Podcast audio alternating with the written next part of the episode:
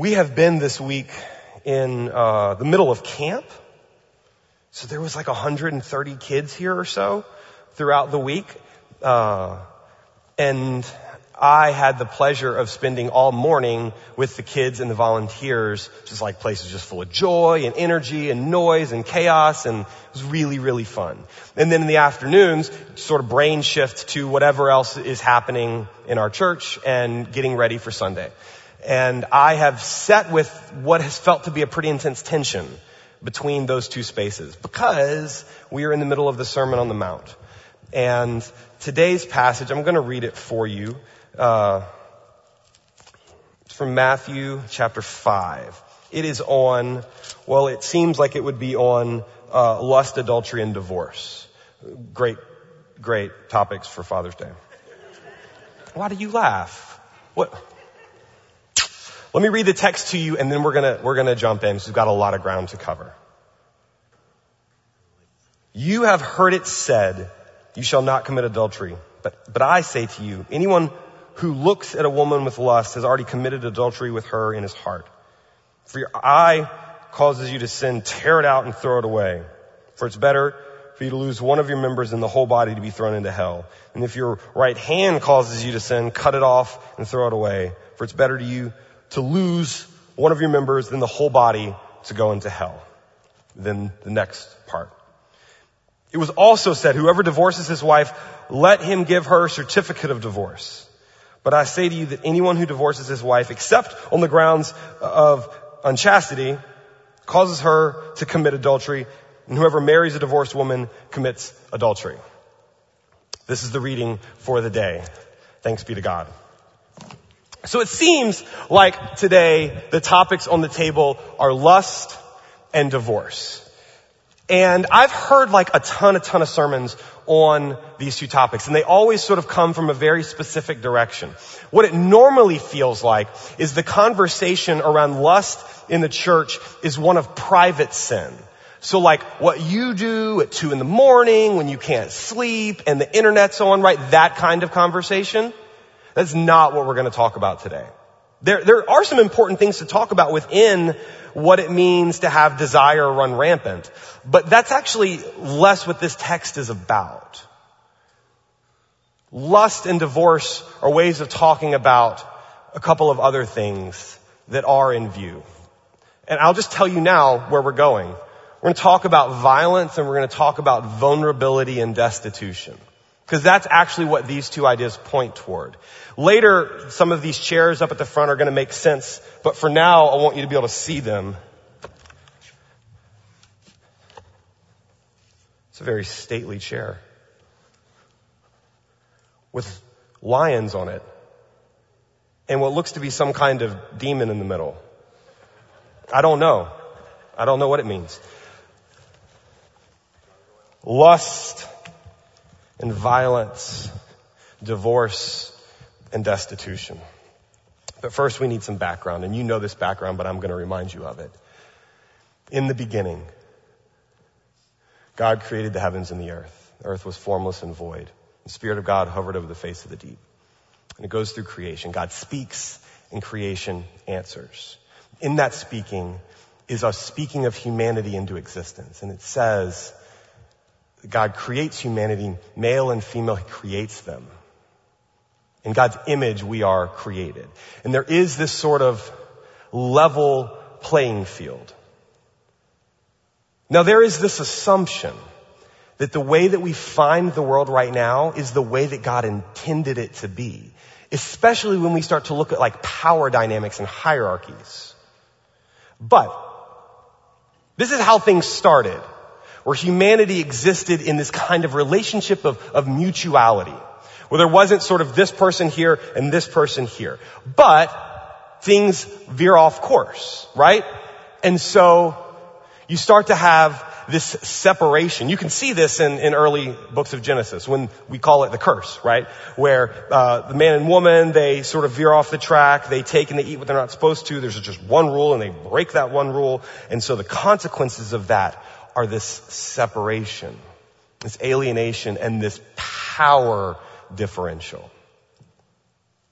Now, over time, it doesn't look like this. It starts to just, like, it keeps going.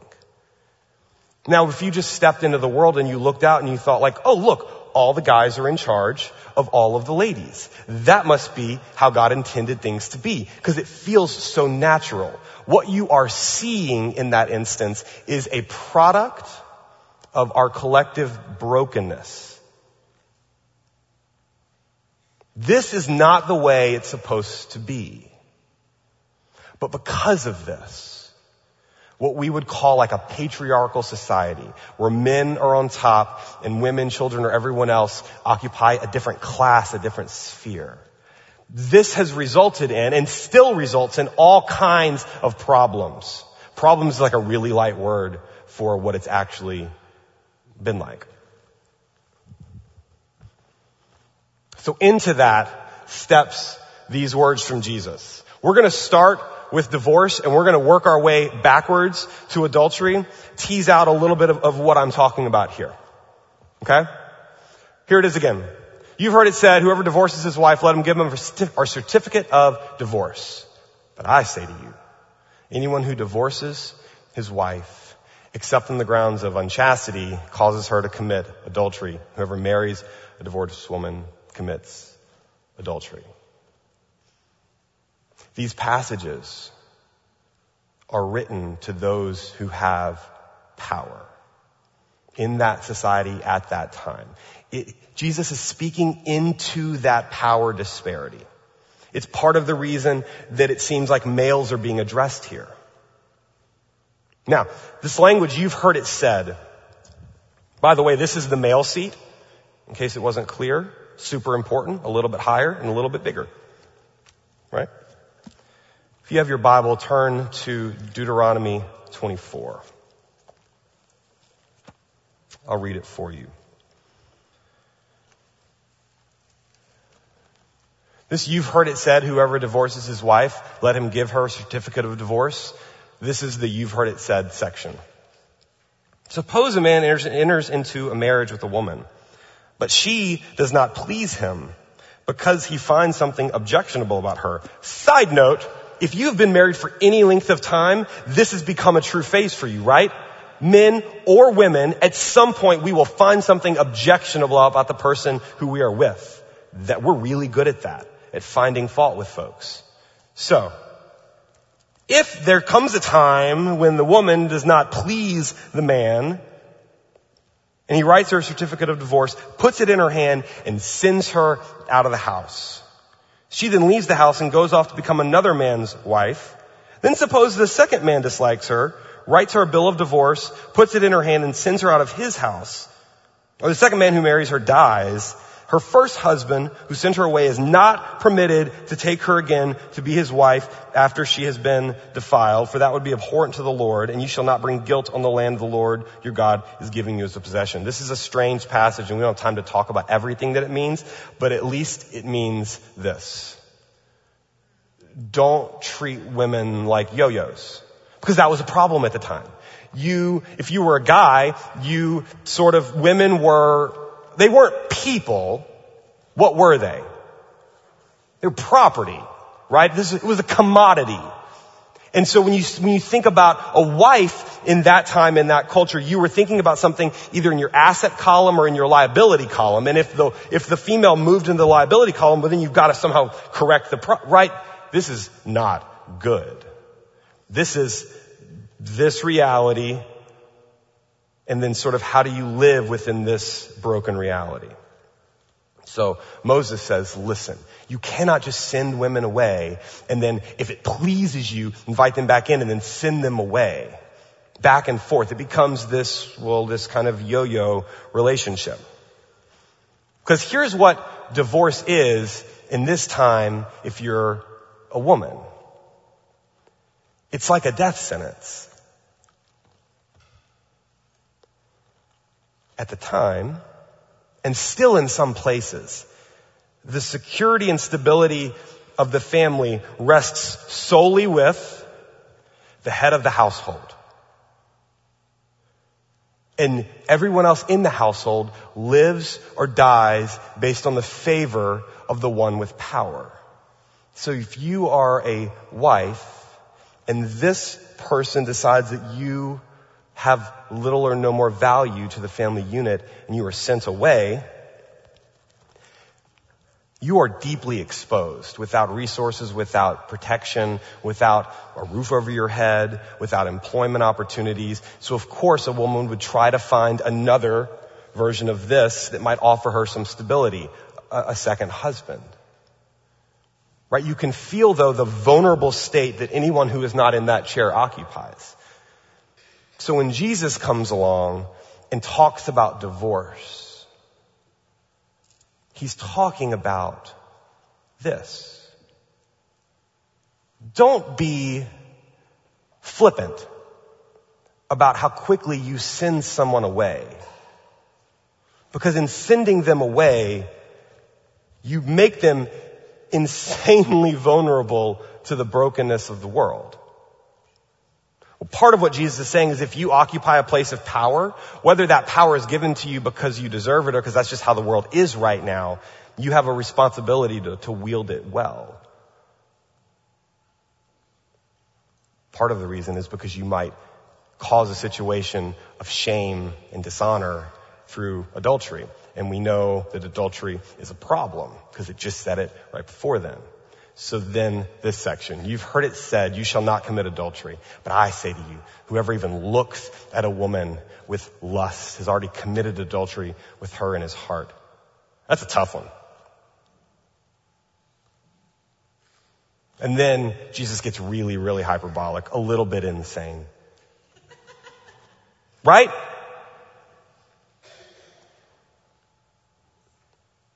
He's being ridiculous to wake us up. Now there were people in Christian history who did actually like rip out their eye or self-castrate, and that's crazy. But there are different ways to interpret the second half of this passage. I'm not recommending that interpretation. The language of lust, it might sound like a private matter, like you see someone who's lovely and you say like that person is lovely. Hmm. You all are lovely, right? Like that, that's not what this is talking about. The language for lust is the language of heat. Of, it's actually a very similar word to anger. It has something to do with violence. If you look at another with this burning desire to consume, you've already committed a sin. That's what this language is. Now, at the time, this is what it meant to be a man or a woman. If you were a guy in Greco-Roman culture, you, there were like no rules when it came to sex. You sort of had free rein. There was no expectation on this character in that culture to be faithful. You could have your eyes anywhere. That's just how it was in Greece and Rome at the time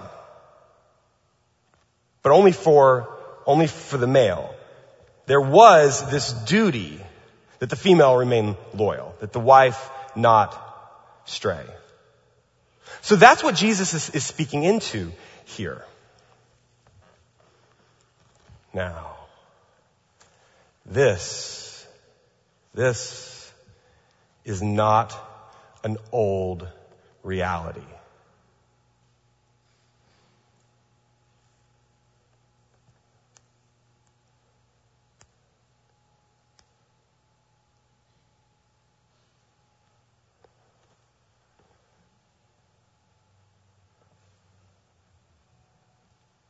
When I was in high school, college, young adult, even now, when I'm still in spaces where men feel free to speak, assuming that they will not be held accountable for that speech.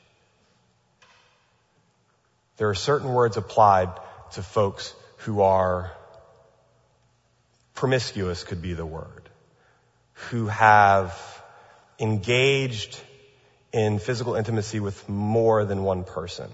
And it is a different title for guys and for ladies.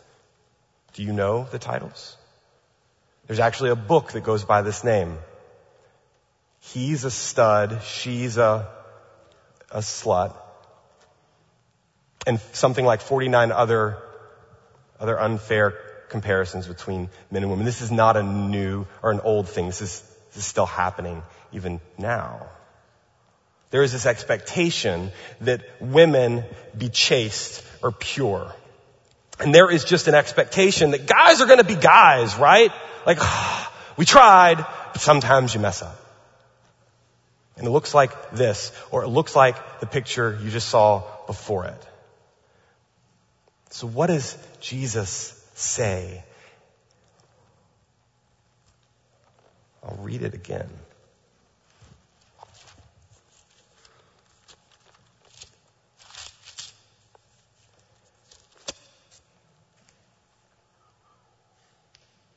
You've heard it said, you shall not commit adultery, but I say to you, whoever looks at a woman with heat or with lust has already committed adultery with her in his heart. What Jesus is doing is saying that there is a mutual responsibility between these parties. It is not just the responsibility of the woman to remain faithful and loyal to the promises made, but it is the responsibility of both partners in the covenantal relationship to be loyal and faithful. And this at the time, in that culture, in that context, is radical. Now I do not recommend what I had to do this week, which was take a deep dive into the manosphere. Do you know what the man, you're shaking your head. Do you know what this word is? This, who, who knows what this word means? Oh goodness. That's an awful number of people. Okay. I'm just going to say a little bit about it. Because it is a, it is a really clear connection between this sort of language of lust and consumption and violence. So incel is this community that sprung up mainly online, and there are really weird connections between this community of incels, you're gonna find out what that means in a minute, and the community of what you might call like alt-right or white supremacy, and all of the really, really weird parts of the internet that nobody should ever go into, uh, they all are connected in strange ways. So incels are involuntary celibates. And what this is, is these are usually young men who cannot find a partner, an intimate partner. And they are so mad, like so mad about this. If you go and you read any of these forums, you will not be a better person for it. And I don't mean this in like a funny way. It's awful. And there are tens or hundreds of thousands of guys who identify with this community. The guy who drove his bus through a crowd of people in Canada, this was part of his group. And that violent action was because he felt like he was not given what was due to him. Right? And if you can't, can't have or take, if you have this hunger to consume, that might turn them toward violence. Multiple shootings from these mass shootings that have happened have been related to this kind of community. One of the last guys that carried a gun into school shot a young girl for the explicit purpose that she turned him down for a date.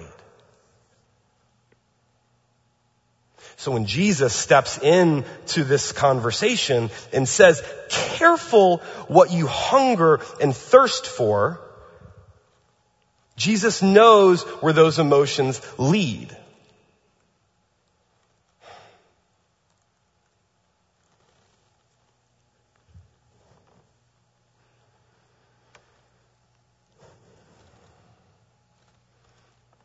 And he says really clear. It's not sinful to have a body. I've said before how difficult it seems to be to watch females grow up in church and be given the message over and over and over again that if there's lust present, it is their fault. And if for some reason some boy or some man takes advantage, that they were probably asking for it.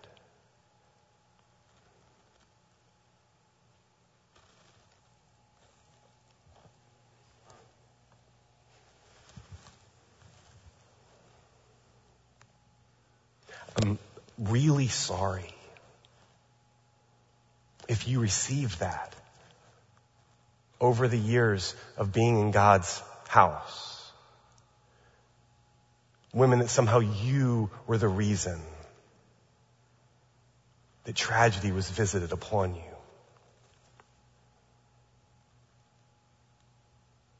That is not what Jesus means when he says, don't even lust. It is sinful to treat another body like your property. And that's, that is getting closer to the heart of what Jesus is actually saying.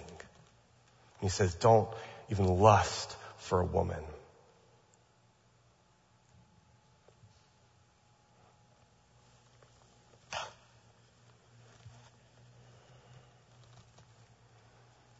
Let me tell you about two of David's sons.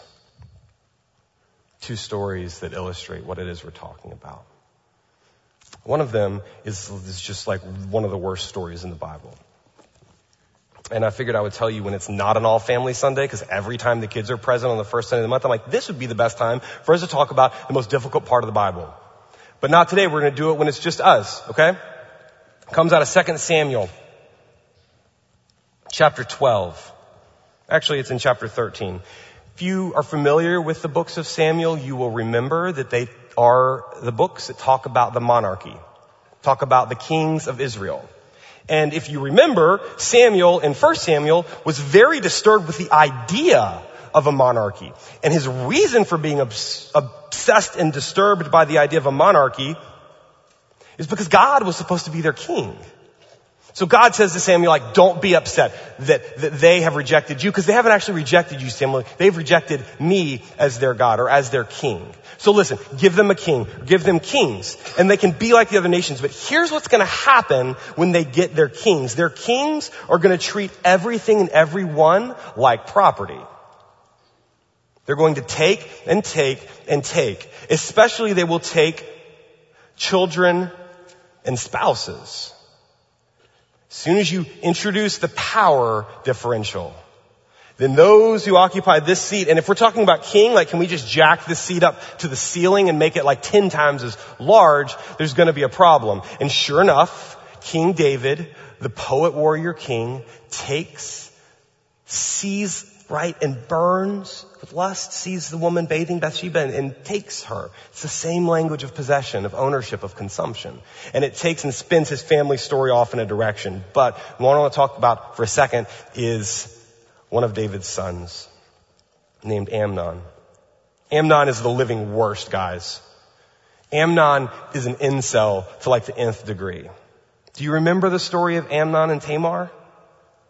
It's not a story that we often hear sermons on. So Amnon is one of the sons of David. Tamar is one of the daughters of David.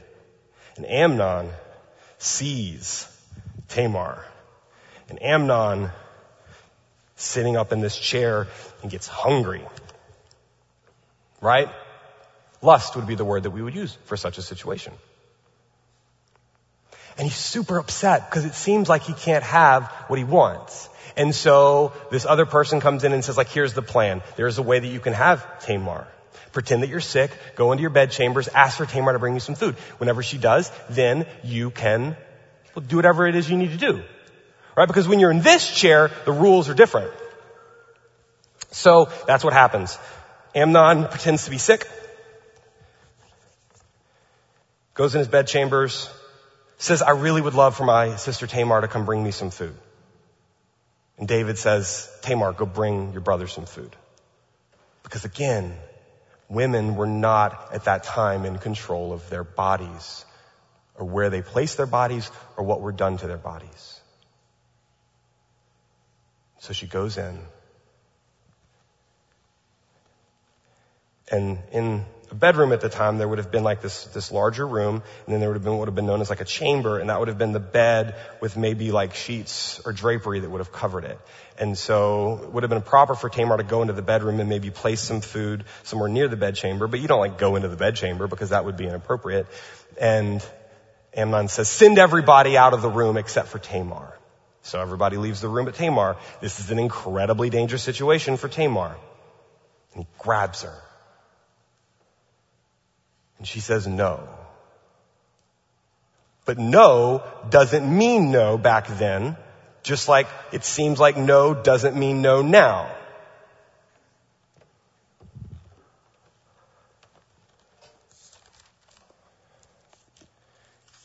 He takes hold of her and says to her, come lie with me, my sister. She answers him, no, my brother, don't force me for such a thing is not done in Israel. Do not do anything so vile. And then this line, as for me, Tamar says, where could I carry my shame?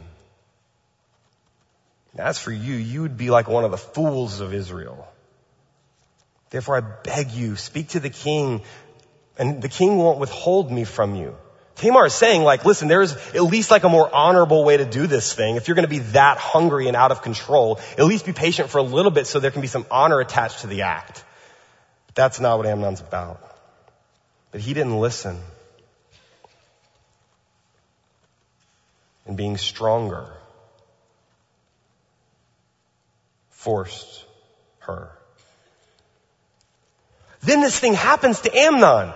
It says he is seized himself with a great loathing, with anger and with violence. And as much as he loved her before, he hates her now because that's actually what lust is like. It regards the other person not as a person, but as property, as a commodity. So he sends her away. The story doesn't get better, guys. It's just a terrible story. And it sends David's family off reeling for the rest of their story. That, that, that's Jesus' family. So when he says, it's not just about adultery, friends. Don't even look at a woman with lust. This is in the background. Lust might lead to violence. And Tamar is incredibly exposed now and shamed now. And the kind of violence that can be done to her has been increased exponentially. But David has another son. Known as Joshua, or the way that that gets translated in the Bible as Jesus, the son of David. And there's this other story. It's told in the fourth gospel, the fourth, fourth story of Jesus' life, Gospel of John. Chapter 8. So Jesus is teaching in the temple. All the people come out and sit down and he begins to teach them. But then the religious leaders at the time, they brought a woman who'd been caught in adultery and making her stand before all of them.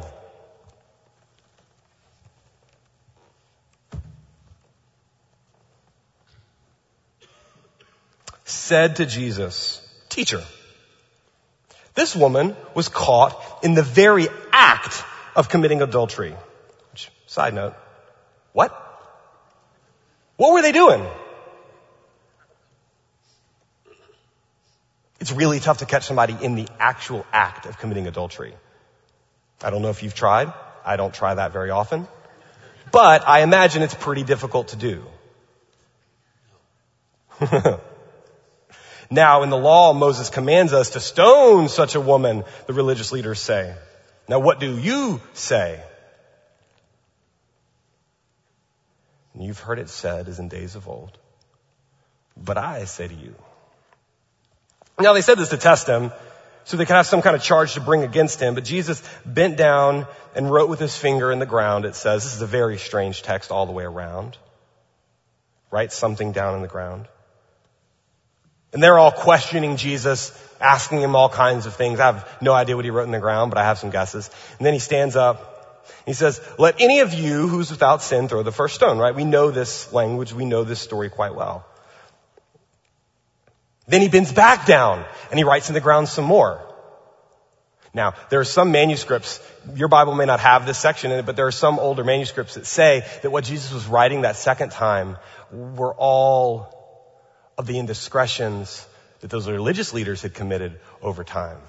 I like to think that the first time Jesus bent down to write in the ground, he wrote all their names, which they probably were very flattered by. They're like, wow, this guy knows our names. We must be really well known in the area, pretty popular guys, right? So he writes all their names, he stands up, he says like, whoever's without sin, cast the first stone. Then he goes and he sees like, you know, Bartholomew and Kelvin and, and Barry, and he writes next to them the things that they've done, which is awkward at best.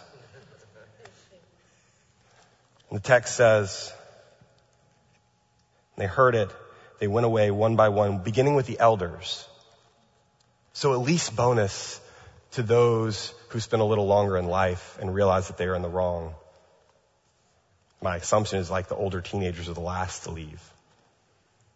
Jesus left alone with the woman standing before him, straightens up, says to her, where are all of them? Has no one condemned you? The language for condemnation is, has anyone found you guilty?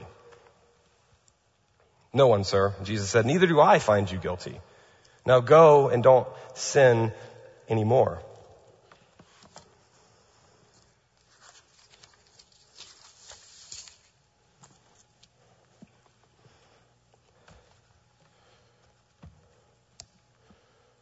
The Torah, which is known as the law, those first five books of the Hebrew scriptures of the Bible, Genesis, Exodus, Leviticus, Numbers, and Deuteronomy, that section is the core of Judaism. It becomes the core of the law and commandments that Jesus steps into this tradition of. And when Jesus is interpreting Torah, he's trying to point the law towards its good end. But there are all kinds of ways to use scripture. When we show up here on Sundays, or when we open our Bibles at home during the week, we have to do so with a certain amount of reverence and trepidation. Because there are all kinds of ways to use this book. For healing and for violence. I believe that might be the reason that Jesus calls it a double-edged sword.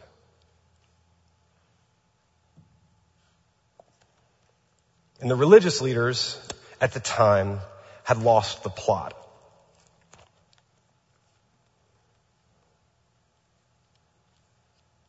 The law had become for them a bludgeon, a weapon.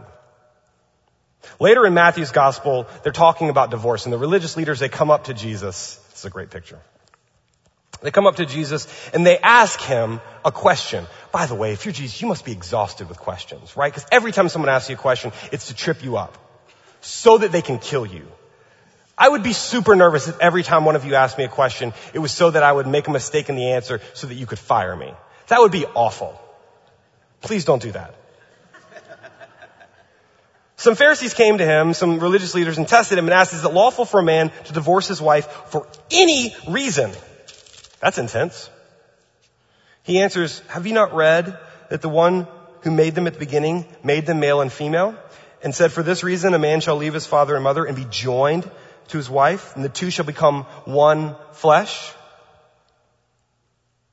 So they're no longer two, but one. Therefore, what God has joined together, let no one separate. Not so fast. Not for any reason. Now, let me say one thing real quick before we move on. Um, divorce is incredibly tragic. Today, right now, it is always tragic. It is sometimes necessary. But that doesn't make it any less tragic. And if you are hearing this teaching, you've read these scriptures and you think, does this, like I'm in a dangerous relationship that is not physically safe for me. Am I being told I should just stay and bear? That's not what this is about. Or if you've suffered through a divorce, this is not to then double your agony and pain at that loss. To separate what has been joined together is always brutal. It's always painful. Even when necessary. The religious leaders are making light of it to trap Jesus because the law has become for them a weapon. So Jesus says, Let no one separate what God has joined together. Then they ask him, why did Moses give us the command to give a certificate of dismissal and to divorce her? They know the Bible. Knowing the Bible is not enough. He said to them, it's because you were so hard-hearted that Moses allowed you to divorce your wives. But from the beginning it was not so. And I say to you, whoever divorces his wife except for unchastity marries another commits adultery. Jesus says it's because you were so sclerocardia. It's a great word. It's because you were so sclerocardia that Moses made a way forward for you. This is actually a ton of what happens in the early part of the Bible where God keeps having to sort of make space for us to be a mess. Otherwise we would not even be able to continue on. It's because you were so hard-hearted. The, the language there, it's because you had such a crusty heart. I love that language. Because you had such a crusted over, dehydrated heart. That first picture was of a dehydrated heart. That it was made, yeah, it's a, it's a dehydrated, it was all, actually it was a dehydrated heart for dog food. I didn't know, but you can apparently dehydrate not human hearts, that's not allowed, but like a goat heart or something, and then dogs really like it and then it becomes like someone who reads their Bible does, doesn't know what it means. Right? It's like giving your dog a pig ear. exactly. What the religious leaders miss, and this is at the heart of what's happening in this section from the Sermon on the Mount. The law, what we would maybe call the Torah, that set of commandments, it was meant in its inception and in its purity to liberate the people to save them. The laws were given at a time in a culture that had its own way of being. And to create a people who might worship God in faithfulness, in loyalty, and in truth, it took a certain set of rules and regulations to guide them toward wholeness and away from the death patterns that they had been used to. Like Camille said last week, the, the community was fragile. And something like murder or something like infidelity could destroy this fragile community. They had been slaves for a really long time. And a lot of the laws and regulations are to teach them that they are free to worship and that they should never enslave themselves or another. The law was for their liberation, not for their captivity or their condemnation. But over time, there are different ways to understand the law. What Jesus is introducing to them is the idea, the deep truth. And if you don't hear anything else, hear this. That the law and the commandments, they set us on a path. They give a pitch or a trajectory for justice and goodness and mercy. They are never ends unto themselves. And as soon as they become ends unto themselves, they calcify. They become dead or they become deadly.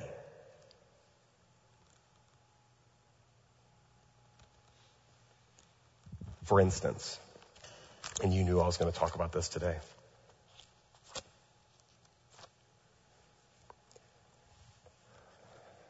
Let every person be subject to the governing authorities, for there's no authority except from God. And those authorities that exist have been instituted by God. Does this sound familiar? There are all kinds of ways to use scripture as a weapon. For cruelty or for oppression. Even the devil knows scripture. Jesus finds that out in the wilderness. It takes more than memorizing the language. It takes something changing in your heart. Context matters too.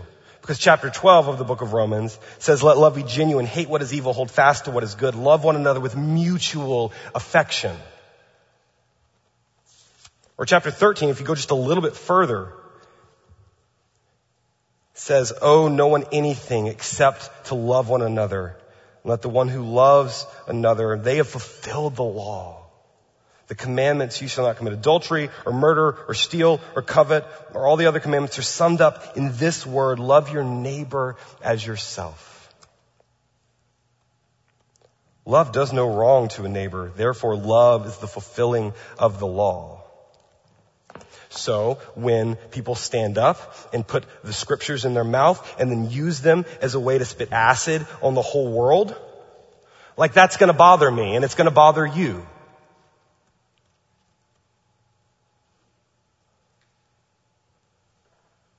I actually have felt convicted by Romans 13 this week because I've thought like, I'm really tired of paying taxes for things like wars or things like detention camps. Like that's really annoying. That is what Romans 13 is for. There were groups of early Christians and Jews who thought like Caesar and Rome are a mess and they were a mess. And so we should not even keep the very basic laws of taxation. And Paul says, no, like there are some rules that you need to at least try and stay within if at all possible. But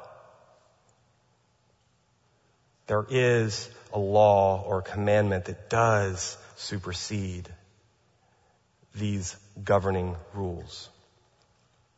Love one another is how they say it. Or, like our kids learned this week in the book of Acts, our last Bible verse. If you were at science camp,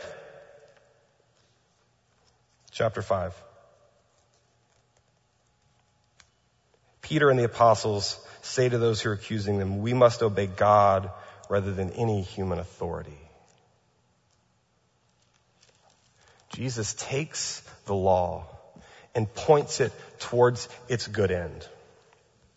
Culture had assumed that this disparity of power was the way things were and had to be. And so this is the governing reality. That there are those in power and there are those who owe them some kind of fealty and loyalty, and this person owes nothing to these folks. What Jesus does and then what Paul carries forward is an entirely new community. We might call it like the beloved community. Where this changes. There is this leveling out that happens. And no longer is one person responsible and, and the other party can do whatever they want. But there is again a mutuality. Jesus speaks and says, both of you owe fidelity. Not just the woman. And both of you, if failing, are guilty. Paul will carry this forward in an even more radical direction and says, like where there is a new creation, where Christ is present in the community, there is no more male nor female. Paul could only say that because Paul reads where Jesus is headed. And so Paul takes this configuration and radically changes it and says, this is no longer power speaking to those who are under power, but it is this reorientation to a community where all are responsible to one another. It's the reason when Paul talks about mutuality, Paul gives instructions to the head of the household. Now, two, husbands, I give these commandments. But Paul doesn't stop there. Paul says, and to wives, I give these commandments. And then to children, I give these commandments. And even to those who are in bonded servitude, I give these commandments. There is no group who is outside the community of faith, but all belong. So what do we do with this?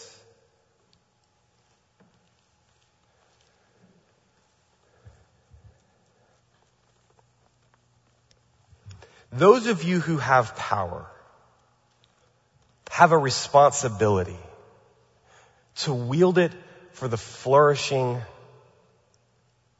of those around you. And those of you who find yourself on the underside of power and are being abused or oppressed. And if anyone is justifying that based on how God has ordained things, then you can call their bluff. Jesus is after human flourishing because God is after human flourishing. That is how things were created in the beginning. And anything that cuts against that or separates that out, we would call sin.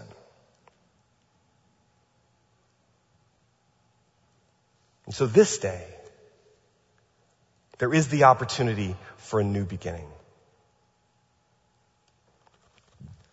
Where those who have had can lay down and submit. And for those who have not had and never had, that the abundance of God is on offer.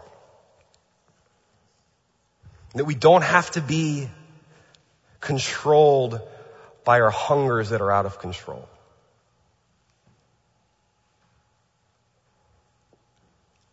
And that even when things are broken apart,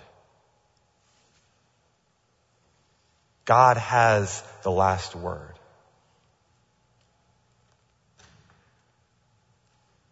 If you don't know anything else, if you can't remember all of those laws, at least remember to love one another. Opportunity after opportunity to love one another, to see one another, to listen to one another, to be horrified by the things that are happening to one another, to weep and to have your heart break because of things that happen to those who are less fortunate, to never be the agent of that destruction.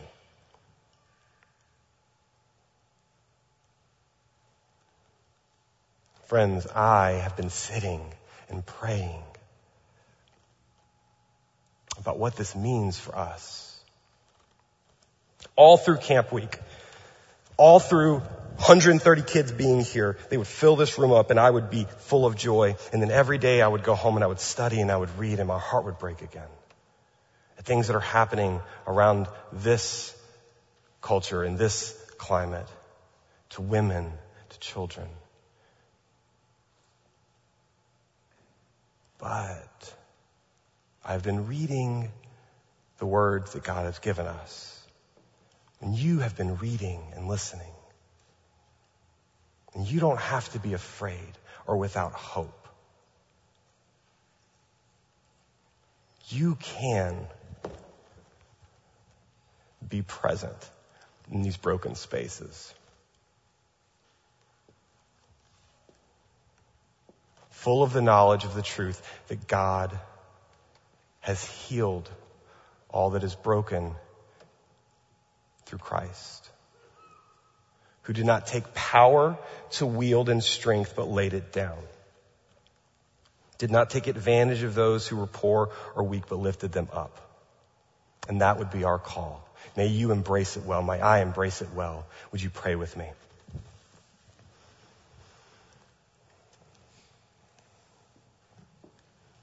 Dear God, it's a hard word. But that's because this is a really difficult climate. The world is full of shadows.